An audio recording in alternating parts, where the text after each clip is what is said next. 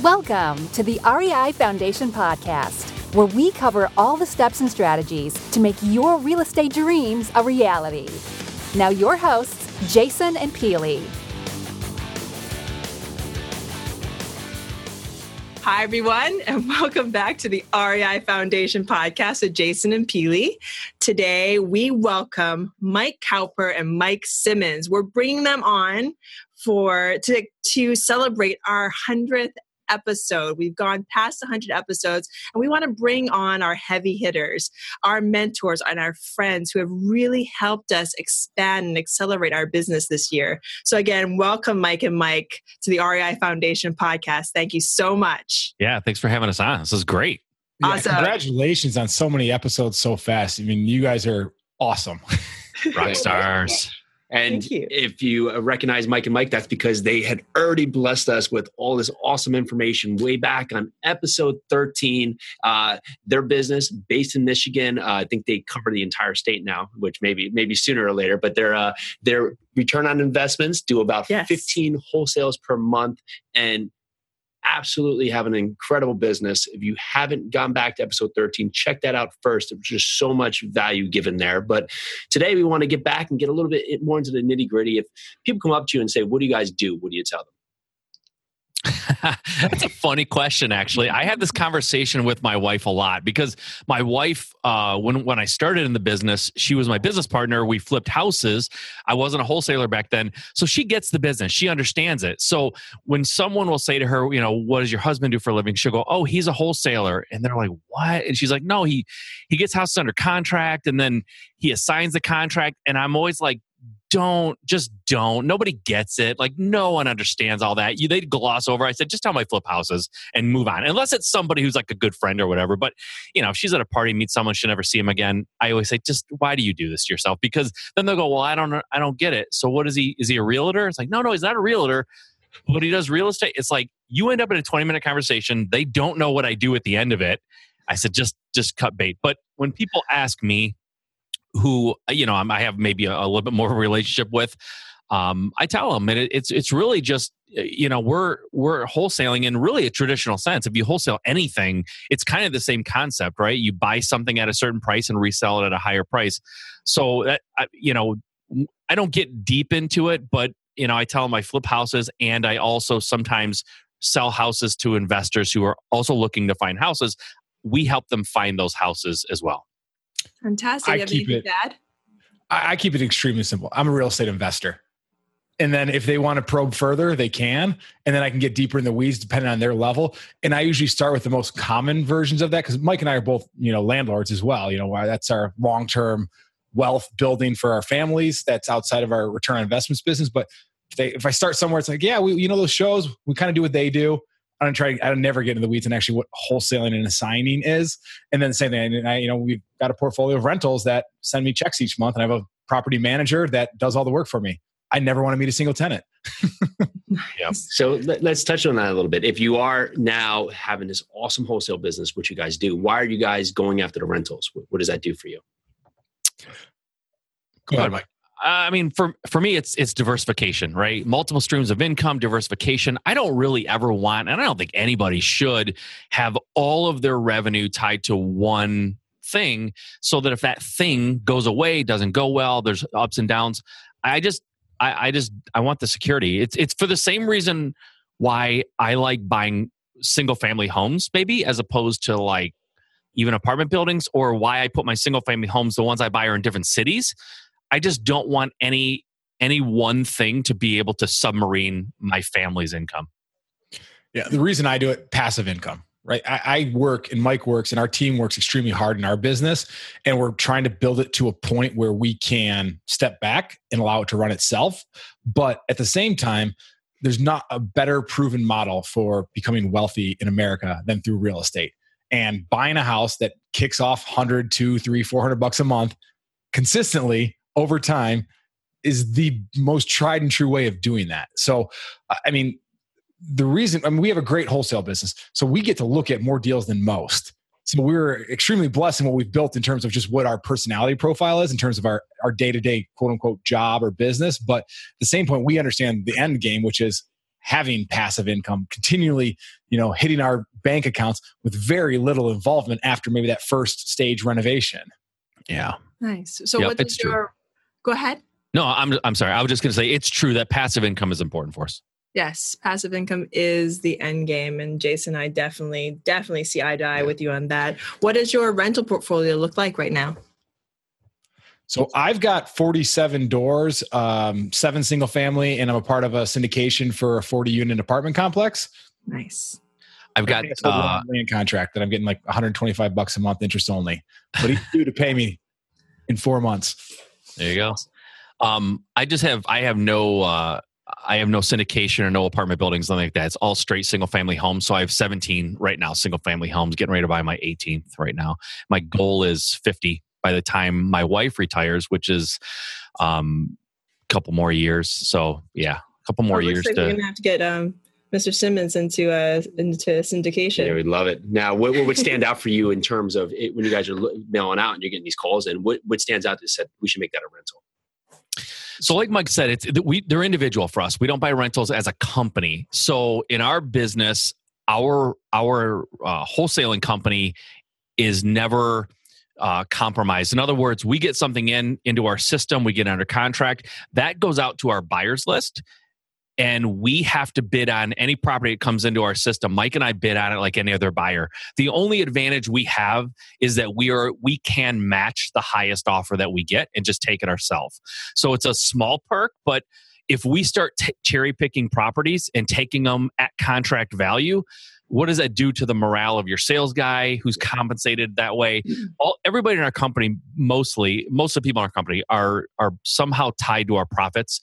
So it's just demoralizing for us to start cherry picking and taking all the great properties where that we could have sold for a lot of money to a buyer or even flipped. To take that down ourselves is just it's cannibalizing our, our core business and we don't do that. So what do we look for? Same thing everyone else looks for. Every every place in the country is a little different but we kind of adhere to the 2% rule a little bit. Here in michigan we're able to get really really really good returns for our rentals. So um, yeah we're we're looking uh, usually be in that 2% range and then mike and i sometimes we haven't really had it yet but we're probably going to start bidding against each other here pretty soon because we're both in kind of an aggressive rental purchasing mode Uh-oh. Nice. Watch I would, out. I would love to be a, a fly on the wall when that happens. I mean, it's not it's not super fantastic for Mike and I personally, but for the company, it's great, right? You get two guys who want this, we'll bid it up until we're not comfortable. So Yeah, and if we get to that point, which like you said, we've never actually bid against each other. I don't think. Um, probably just end up doing like a blind submission, highest and best.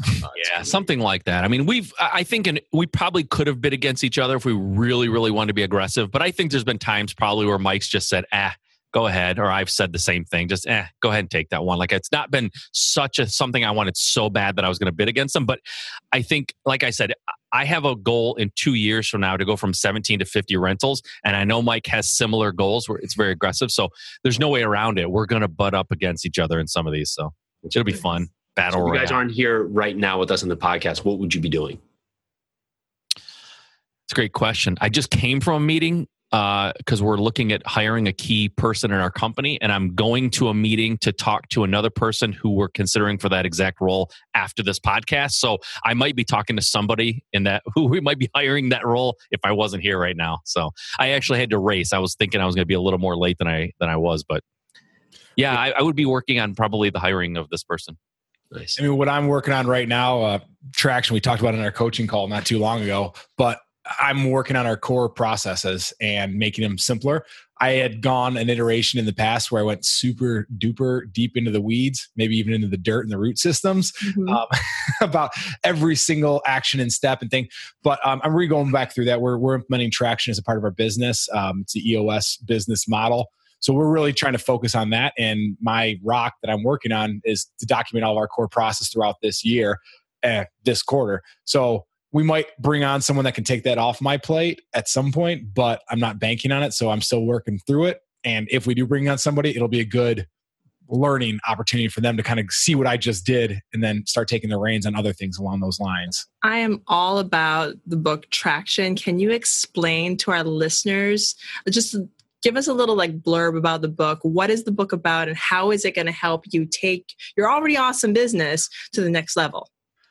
So traction is a book that it's almost a how-to manual on how to run an effective and efficient business. Um, it's it's something I've listened to on audiobook, but you can't get the entire, I guess, content and value out of it that way because I go back to it, different pages, different times, and you don't follow it necessarily in the order it's written for when you're implementing it. But Mm-hmm. basically, what it does is it, it, it holds you accountable to a few different things, right? Making sure you have the right people on your team, making sure that you have the right seats outlined for your your entire business. What are the responsibilities and the roles for those? And then make sure that you have the right bus for those people to sit on, right? Is this the industry and the company that they should be a part of? So we're trying to identify that with all of our people, which I'm pretty confident we have right now. We have the right people. I think as of right now, we have them all in the right seats. There might be one that I might need to switch seats on, but and I know we have the right bus. Now it's just how do we make that bus bigger and go to more stops? Because the thing is, if you would have told me eight years ago that I would be part of running a business like Mike and I are running, I would have been like mind blown. Like, good, I'm good. I don't ever need more than that. But it's funny when you get to a point that you couldn't maybe see that far a while back. Mike always says this, I'm butchering it. But when you get to the point, now you can see further, right? So for us, even though we might be doing, you know, 15 deals a month or whatever, it we just want to grow much bigger than that and and you know every company has to go through changes and morph a little bit to get from where they are to where they ultimately want to be so our company as some people might look at it and go wow you guys are successful it's going great yeah it is but our eye is much farther down the road than where we are right now The, Nice. the quote is uh, go as far as you can see and you'll see further. that's Awesome. what i said i think that's what i said what's, what's your favorite minute of your entrepreneurial day? Hmm. Minute. Mike's gonna laugh at this one. One of the one of the things I like about my entrepreneurial day, I was in corporate America for a number of years. One of my favorite things is getting out of bed around eight o'clock and going downstairs and having a coffee and catching up on the news of the day kind of a thing you know like watching some political thing or talk show from last night like that makes me happy because i know how many how many years I was getting up super early, going into a job that I absolutely hated, but I had to be there at a certain time or I was going to catch attitude or whatever from whoever. I, I just like that sort of, I, I like real, like easing into my day a little bit. I'm not a get up at four, get on the treadmill. You know, I do more before seven than most people do all day. I don't. I don't do anything before seven. so if you, You get up before seven, after seven. I, I, than I- most people do in a day. yeah, I, it's true. I, I, but I do I do a lot of stuff at night, so I'm a night owl. I stay up late, and that's conducive to being an entrepreneur, and I like that. So it sort of sounds like like that's probably not the coolest answer in the world, the most rock star answer. Like I love making deals. I do, but I I like having a little more freedom of time. Well, I tell people these days because our one of our biggest questions used to be what what what were what, what did you do in the mornings? Um, like what because we're big followers of the Miracle Morning and Hal Elrod. But some people are just not like that. I mean, we were talking to two former bartenders. We used to stay up until seven o'clock in the morning Like seriously, seven o'clock in the morning, Wow. walk out of the bar. and go to him have breakfast. Yep. And people are running, and you know, it's their day, going to work, and we're stumbling out, just going home. Oh my gosh. I've tried so Hours. hard to be a morning person. I it to get up and have like this like hit the ground running, it puts me in a bad mood. It's just not good for me. To the point that I've even stopped like I still do it sometimes, but I try not to look at my texts and emails as soon as I get out of bed Mhm. because it's just yeah, I don't like getting punched in the face as soon as I wake up. I want to I want to be able to get up and like wake up and then look at that stuff. So So to, that's- to your point on that, I've actually started implementing the Tim Ferriss move. As soon as dinner's over, I throw my phone in airplane mode and I don't do, turn it back off of that until I'm done with my morning routine, yeah. which is the miracle morning. Yeah. I, I am that early bird. I don't even set an alarm. I'm up at five, five thirty every day. So are That's we. great. We've Yeah. we've turned into early birds. I don't know how we did it, Yeah. but we did it. Two kids help too. Yeah. Yeah.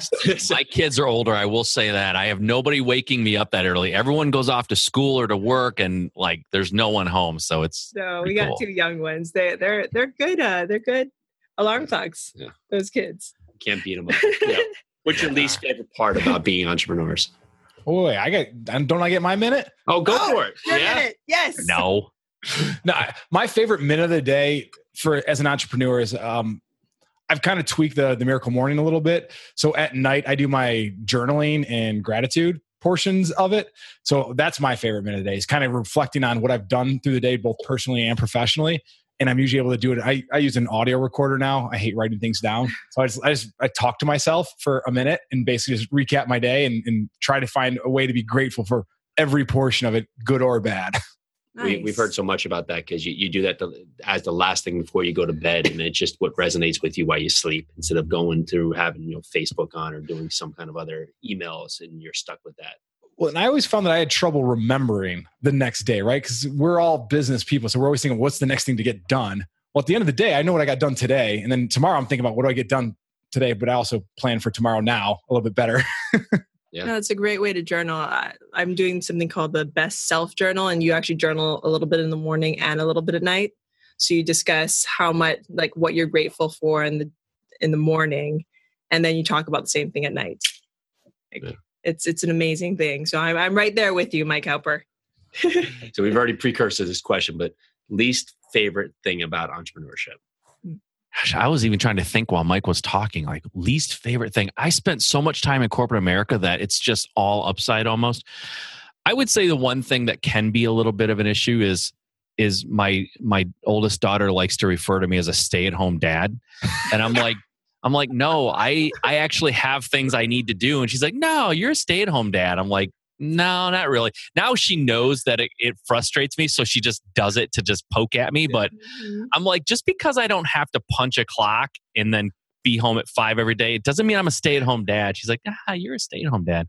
So sometimes the it's sometimes uh, the family doesn't recognize that although you're in the house, you still have things that have to get done no matter what. So they're pretty good about it, but I, I get razzed a lot about that. That's awesome. I would say probably my least favorite part of the day is the consistent distractions from our team that can pull me off of work on the big picture processes and things that we need to do to move forward. Great. And it's no one's necessarily fault because um, we're just sitting in a lot of seats right now as the co-owners, and that's kind of what we're looking to find someone is to replace us as that day-to-day person that can take over some of those things. So if you're a traction reader integrator that's what we're looking for and we're taking our time intentionally we've set up like 15 different steps that we have to take to make sure we get there so me and him don't make a decision way too quickly like we're apt to do at times just try to get yep. things done but um just getting distracted because i think there's a study done if you get pulled off of one task it can take you up to 15 to 20 minutes to get back onto what you're doing or or five minutes maybe i'm exaggerating but the fact that when you're in a groove and then something pulls you away from it and then you have to try and get back into it. It's always hard to do that. And as an owner of a business, that happens a lot. And we can't necessarily focus on maybe the highest value thing all the time like we would like to. And just to be clear, we have an office, like we have a physical location for our business. So when we're there, and and like to Mike's point, it's a good point. We're working and we're working on the business and trying to trying to do things, and the and it's because we're within sight of everyone that works for us. It's real easy to go, hey, what's what do you think about this? Or hey, this seller said this. What should I do? So we get pulled away a lot by questions just because we're we're right there. They can see us, you know. So uh, yeah, that that is a tough thing. Mike's right. Awesome. Awesome. So real so, real life podcasting. If you hear our new puppy in the background, it's uh our office's new puppy, Nika, nice. going crazy out there. Probably nice escape outside, but so is there anything you enjoy more than being an entrepreneur? No, I don't think so. Just the ability to control what I do, when I do it, how I do it. For the most part, obviously, we have discussions and conversation about everything, but I have direct control of everything in my life. I would never trade that for anything else. I, I mean, I was very successful as a salesperson, a lot of different industries. I work more than I ever have, and I'm happier than I've ever been. Yeah, I, there's nothing I like being more than an entrepreneur because being an entrepreneur gives Mike and I and me, you know, you're asking, uh, answering for myself, uh, the ability to spend more time with my family and and to have more freedom of my time with my family. So time with my family I value more than being an entrepreneur, but being an entrepreneur gives me that time. So yeah, there's there's really nothing better than that. What's a hack that you guys put into your business or your entrepreneurial life to make you focused and productive? So I actually just found this somewhat recently. Someone uh, referred it to me, the MF CEO, uh, profanity alert. If anyone listens to that podcast, but he has something called the Power List. It's I've been trying to be more uh, I'm trying to figure out the right way to say it, focused on what I do each day rather than letting the day take me by storm. Trying to be more proactive about and interactions help with that. So I have a rock that I always have to complete by the end of the quarter. But I, I kind of want all my rocks done in the next week. Like that's just how I am. so uh, what he has is something called the power list, and I, I think it's kind of a cool concept. I'm, I'm testing it right now. I literally just started my first day today. But basically, is you write down the five things that are uncomfortable and critical to making you as a person move forward. And if you do only if you do all of the tasks and cross them all off, do you get to write down a W for the day. So you won that day. And try to win more days than you lose in a week than you won that week. Try and win more weeks in a month than you win that month. Then you win the quarter, then you win the year. So I'm trying to think about that. And and, and nothing should be on your list consistently more than 21 to maybe 30 days because at that point it should have become a habit and it's no longer uncomfortable for you to do.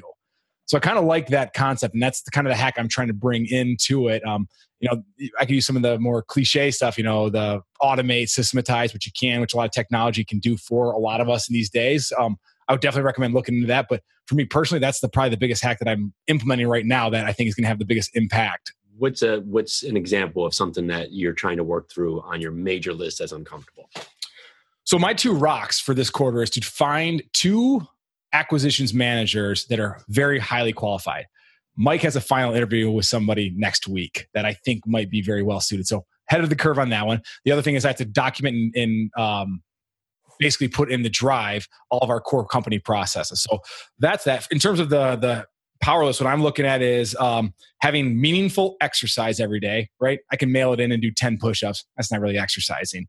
Um, identify my one you know push thing is identify all of our core processes today uh, 50 net carbs or less and reach out to three people in my network asking for referrals for an integrator and i reached out to five so i've got most of my list crossed off i can't cross off the net carbs until um, you know i stop eating today awesome that's fun. Nice. So Nice. Mike is way more of a hat guy than I am. I'm not really a hat guy. However, one thing that I have made a commitment to do at the end of last year, and I did it like big time, is I've never been a real big consumer of books. Like I don't.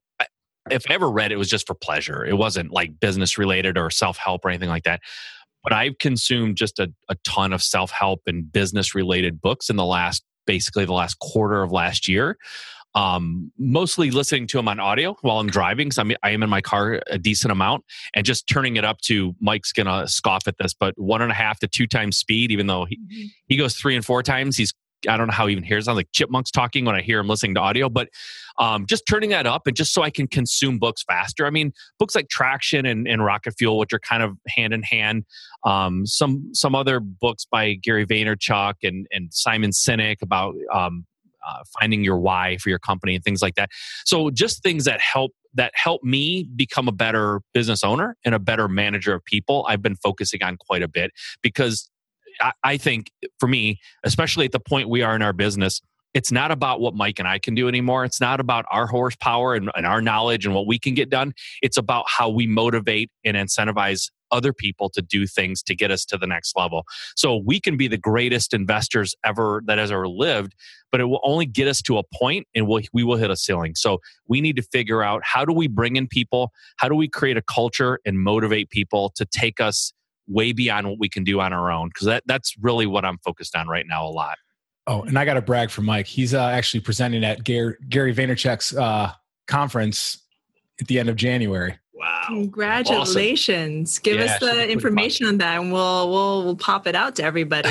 Yeah it's uh it's at i can't remember the name it's the miami dolphins stadium I'm, i think it's a hard rock stadium i think that's what it's called but it's in the miami dolphins stadium uh gary vaynerchuk Dece- uh january 24th is the day that it's happening Amazing. so yeah it's it's called agent 2021 and it's it's about uh, marketing digital marketing social media marketing for um, a couple different in- real estate industry the travel industry a couple of the industries that are that are kind of related to those. So yeah it should be pretty cool. Should be pretty that fun. would be awesome. That's Yeah, it's huge. it's going to be interesting i think.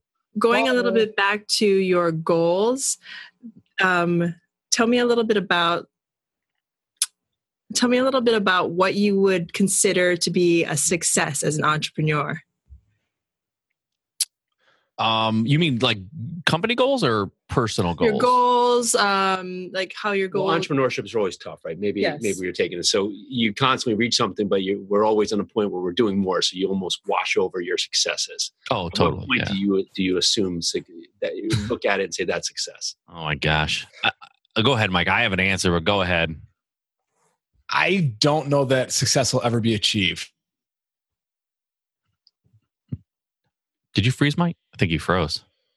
Oh, he's Uh-oh. making he's putting you he's putting you on the uh, because I Oh, think that's right. part of the process is the growth. Well, oh, did I freeze up? Yeah, You you got a little up. Choppy right. there for a second. go back and give us Okay. that answer. Yeah, so I say I, I don't know that there's ever a finish line for an entrepreneur, especially at least for me right now. I don't see that. I think the journey is the success. Growing is the success. Seeing, I mean, my wife being able to stay home with my son every day is awesome. That that's a success for me.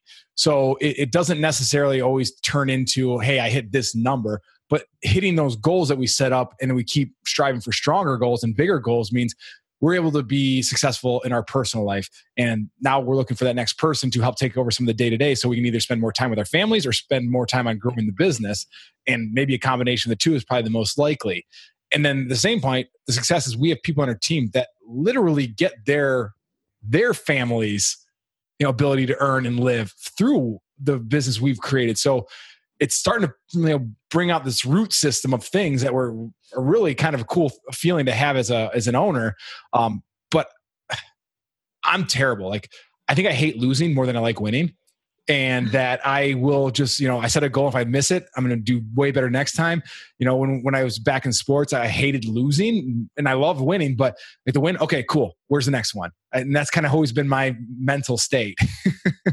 Yeah, we're we're cursed in a similar way, Mike and I. I honestly, probably the the the worst part or the the part that's the saddest about being in the in the position we're in is I I have a hard time getting really excited about the wins. I do, just for the same reason Mike said. We we take down a deal that's that's huge. I literally don't give it more than a second thought before I start looking at at the next issue that we have to deal with. So I think for me, the success as an entrepreneur is the more time I can spend with my family and at the same time grow and strengthen our business. That to me, that's success, right? So it's like spend tons of time, not a lot of time with the, with the, the family. So if, if I can change that dynamic and spend more time with the family and watch the business grow exponentially without me spending more time in it, that that's the holy grail for me. I, I, I really do think that's that's really what I'm going for, and that that makes me more happy than anything. So I think to make it concise for both of us, then, I I think this might be a fair statement. The ability to control our life is the the component of success, right? We can control how much we want to work, how much we don't want to work. The flexibility to, you know, if my son has something coming up in an hour after we're done, I'm going to go do that, right? Because I can delegate a lot of things to our team if I need to, and if there's a big issue, it can wait until I'm done. Very rarely does something need to be handled that literal second. Yeah, for me, the scariest thing for me is if I stop working my butt off, the company goes downhill, right? I don't want to see the company's success tied 100% to how hard Mike and I work every single second. So when I can break away and the company, there's no real negative impact in the short term, that's great. That just means we're doing a good job as business owners. Yeah, that's actually one of our one of our questions. What's so the fear? you know, Mike Cowper, what would be your fear? I'm not afraid of anything. Good answer. Snakes. No, I'm just um, I mean, I kind of did this with uh, Tarl at the Flip Hacking Live a few years ago, but I, I'm I'm still have that that imposter syndrome feeling there, right? Like not quite sure I'm good enough. Uh, am I building a house of cards? I know we're not, but internally, I think I'm always afraid that is this sustainable? Is this something that I can bank on? I mean. I, I know it is because I've done it, and I literally I found out I was having a baby. I had a baby and I quit my job a month later. So, you know, I it's just the fear of maybe things not working out. But I know deep, deep down that I'm going to work so hard that it's never going to not happen. And I know I've got a partner that's going to work as hard as possible and it's never going to happen. So it's a fear, but it's something that I know is unfounded. What's the advice that you hear frequently given to real estate investors that you absolutely disagree with? That's a good question. I'm not it's going to seem a little this might be a little counterintuitive maybe i think it goes against a lot of times what you hear when people say they quit their job like ah, i want to be a real estate investor i quit my job. People clap and they're supportive. I'm not a huge fan of that I, I didn't do it that way. And and it listen if you're if you're 25 year old single person and you you you know you make $30,000 a year and you go I quit my job and I live at home and so that's great. But if you have kids and a mortgage and, and a and a wife or a husband who you're going to completely stress out and like I say you can do both for a while until it makes sense to make that split. I, I'm not a huge fan of everyone saying burn the boats like it's okay for some people in certain situations but it, like that's reckless. If someone just asks me they come to me and say hey listen i've been a school teacher you know i have benefits and i have this pension that's that's 10 years away but i want to be a real estate investor. I think i'm i think i'm going to quit my job. It's like mm, i don't know. You might want to might want to not do that. Because this is something you can do in your spare time and at night until you kind of have a a flow that you know you can replace your income or I don't know. I'm not a big fan of just like burning the boats for everyone. It's okay for some people. It's not good for everyone. Yeah, and to clarify that with Mike and my situation, I had rentals that could help supplement my income and Mike and I had been working together for months prior to that and I had a pretty good nest egg that I could contribute to our seed round of funding for our business that Mike and I both put in. So it was a situation that I not knowing knowingly planned for, but just being diligent in my financials and budgeting and things like that, I was able to make that choice. That's great. Nice. Um, I, I, for me, for bad advice, I don't know if it's a consistent advice, but I think people are too scared to pull the trigger sometimes. If and I, am big into coaching. Obviously, we're part of the the coaching group, the you know house flipping formula, seven figure flipping, eight figure, all that stuff. I think it's huge to not learn from mistakes, but I think people get almost too information heavy where they want to learn so much about everything that they, they, they don't want to make any mistakes you're going to make them no matter what. So if you buy a house especially if you're going more towards like a landlord play on a long enough timeline it's going to pay off. So you can you know the old thing from uh, fight club right? On a long time timeline everything dies that type of thing. It's same idea. If you have on a long enough timeline you should make money with a rental because if you have it for 50 years and you make a little bit of money every single month, you should eventually pay off the house and all that. So I think people are associating some risk more than they need to. But at the same point, if you're doing a flip, you can get burned pretty hard too, especially some of the high equity markets or the high price tag markets. But mm-hmm. you can get a pretty extensive education and make money. Just try and find the people locally that can help you do that and be your guiding light yeah. and don't just talk to the first person and jump in bed with them, right? Because you, yeah. you can get conned that way. Nice. And what Mike's discussing right now is Justin Williams has a program called House Flipping Formula. He has a program called Seven Figure Flipping. He has a program called Eight Figure Flipping and Six Figure Flipping, which is happening this weekend. Um, and this is a coaching program that has been phenomenal. It's how Jason and I met Mike Cowper and Mike Simmons, and we are very grateful for this program. So we'll definitely have that in the show notes. So thank you for bringing that up, Mike. I mean, it's really how we scaled our business from a quarter million to a million in a year. Just being able to find what other people are doing better than us. And, you know, it's an expensive price tag for what we jumped into, but it's paid itself off multiple times over. And and that's the thing, right? There's so many things out there. It's almost trying to figure out which one's real and which one's not. And it's hard to do sometimes. Yeah.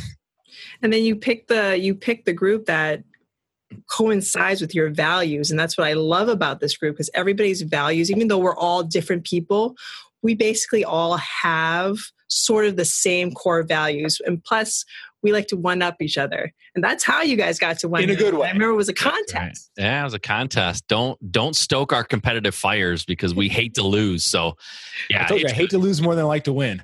yeah, it's good friendly competition. I mean, honestly, if I was in a group of people that had no couldn't care less about what everyone else is doing and try to try to match like it's just I, I think competitive people rise to the top I do. So, and I think that you'll you'll see that the people that succeed in any business, there's something competitive inside them. Maybe it was sports when they were younger or whatever, but they're they're just competitive. It's it's I can't I don't think I could I couldn't keep like building a business if I wasn't competitive. I mean, we're even just competitive with ourselves. Like we look at what we did last year, we want to do better than that. Like even if no one was competing with us, we would be competitive with ourselves. You know, I think that's just a component of a successful person. So you're both in Michigan. What's what's the go-to restaurant that you, if you only could eat at one restaurant every single day, which restaurant would it be and what kind of food? Basement Burger Bar. It is Go. the best. So literally, they have a few different varieties of nice, high quality meat. You build your own burger or salad. They've got some pretty awesome appetizers, and they've got a great selection of craft beers. Nice. Wow, you had that in the chamber, didn't you, Mike? I'm wow. going there on Saturday. I can't wait. Little Awesome. networking from actually someone in the, the House of Formulas in our area, and just wanted to grab lunch and pick my brain. So That's hilarious. Um, I, yeah, I don't know. It's a good question. I don't have like go-to place. If it, if a certain your steak type of place food- shut down. I know my I had a great steak place. Um, yeah, it's a really good question because my wife and I we're really big on like trying new places all the time. So we rarely repeat the same restaurants over and over again. But there is a great restaurant. It's actually uh, in Detroit. It's called Slows. It's a barbecue place, super famous, super well known. If you come to Detroit area, just go to Slows. It's a long line, so you know get there early, but it's really good barbecue food. awesome. So, Hungry. if you had to battle a Tyrannosaurus Rex, what weapon would you use? Cowper, This you is fun. yeah. Go ahead, For Mike. fun, I might think of a of a bow and arrow with a rope around it, so I could, you know, Star Wars their legs. Oh, that's good. Nice. That's Wow, that's a this is talk about a question I might have wanted to get beforehand. Wow.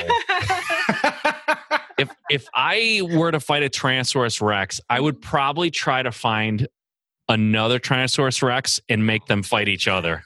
Good. Right. Nice. Andy came around with another dinosaur as well. We never even thought of that Yeah. answer. So Megalodon. yeah, the megalodon. Which There you go. He's that this is like we've watched Jurassic Park. That's we know how to fight big dinosaurs. You have to get them diverted into another big dinosaur. That's really funny. My dad's boat name is the Megalodon, Ah, Nice. nice. giant shark from the past.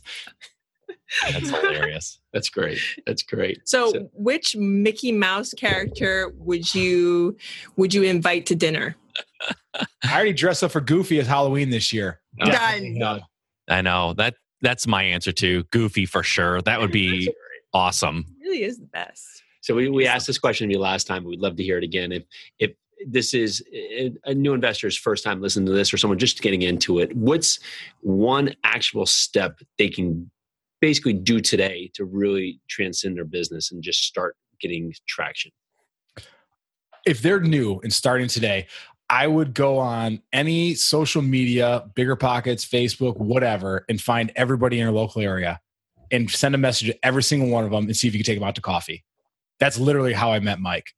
I reached out to a ton of people, just happened to catch him in a spot where he was looking for somebody, and it turned into this business. What's so one question you would ask them at that meeting that you would have to ask them?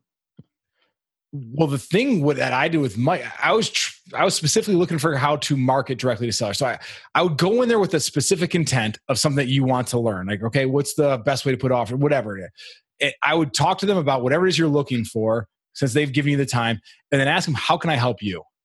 Is there anything that you're doing right now that I can be an assistant to? Because I've got my own unique skill sets, and they might not all marry up, but I'm sure something can help you in your process. And that I had a sales skill, and that wasn't something Mike was in love with doing forever. So I offered to do it for him for free. He was very nice to offer me money.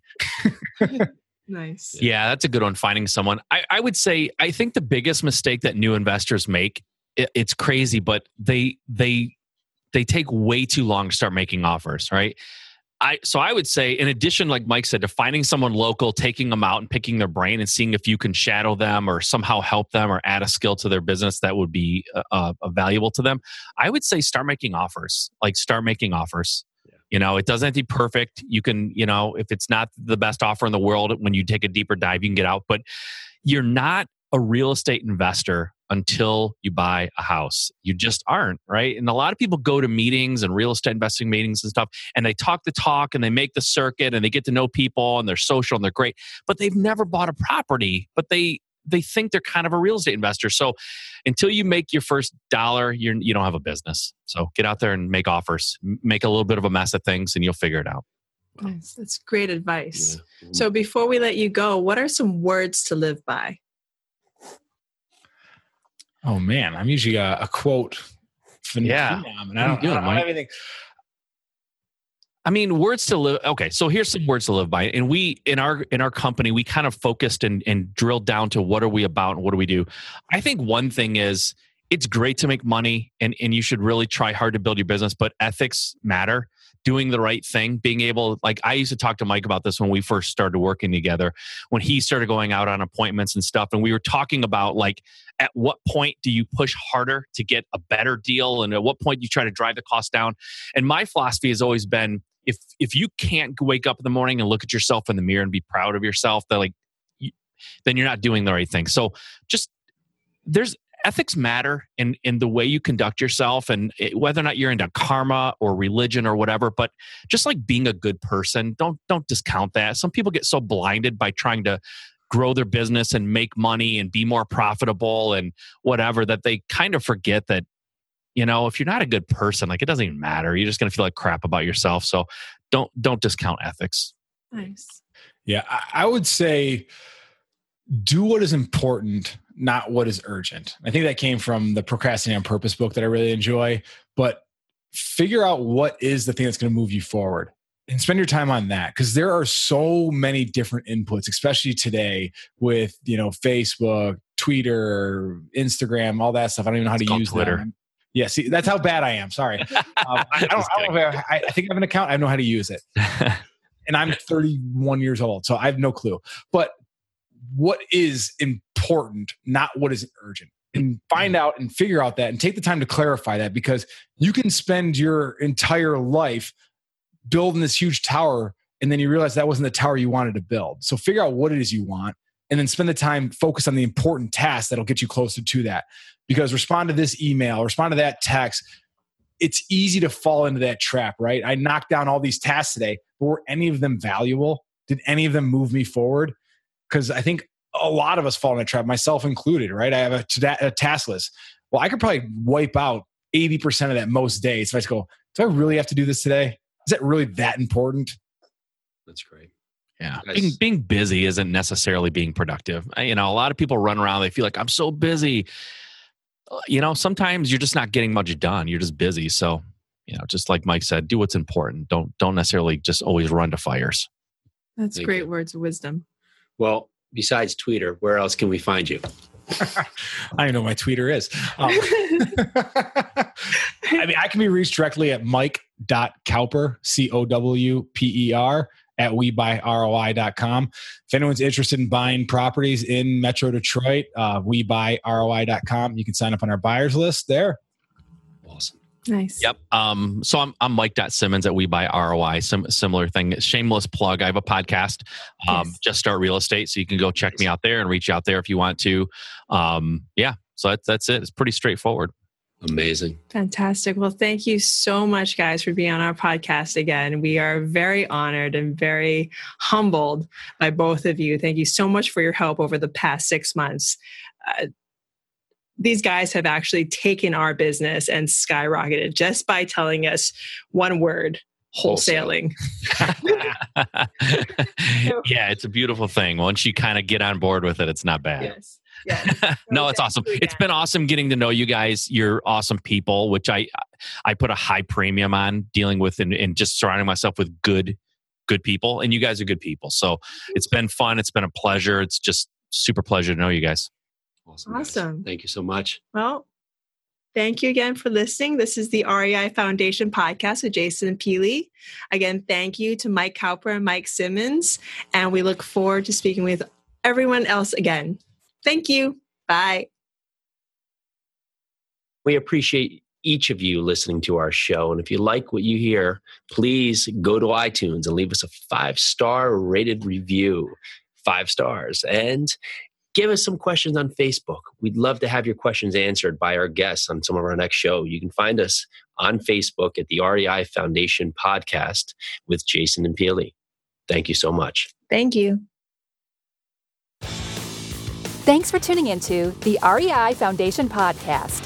Check back next time for more awesome tips and strategies to launch your new you in real estate.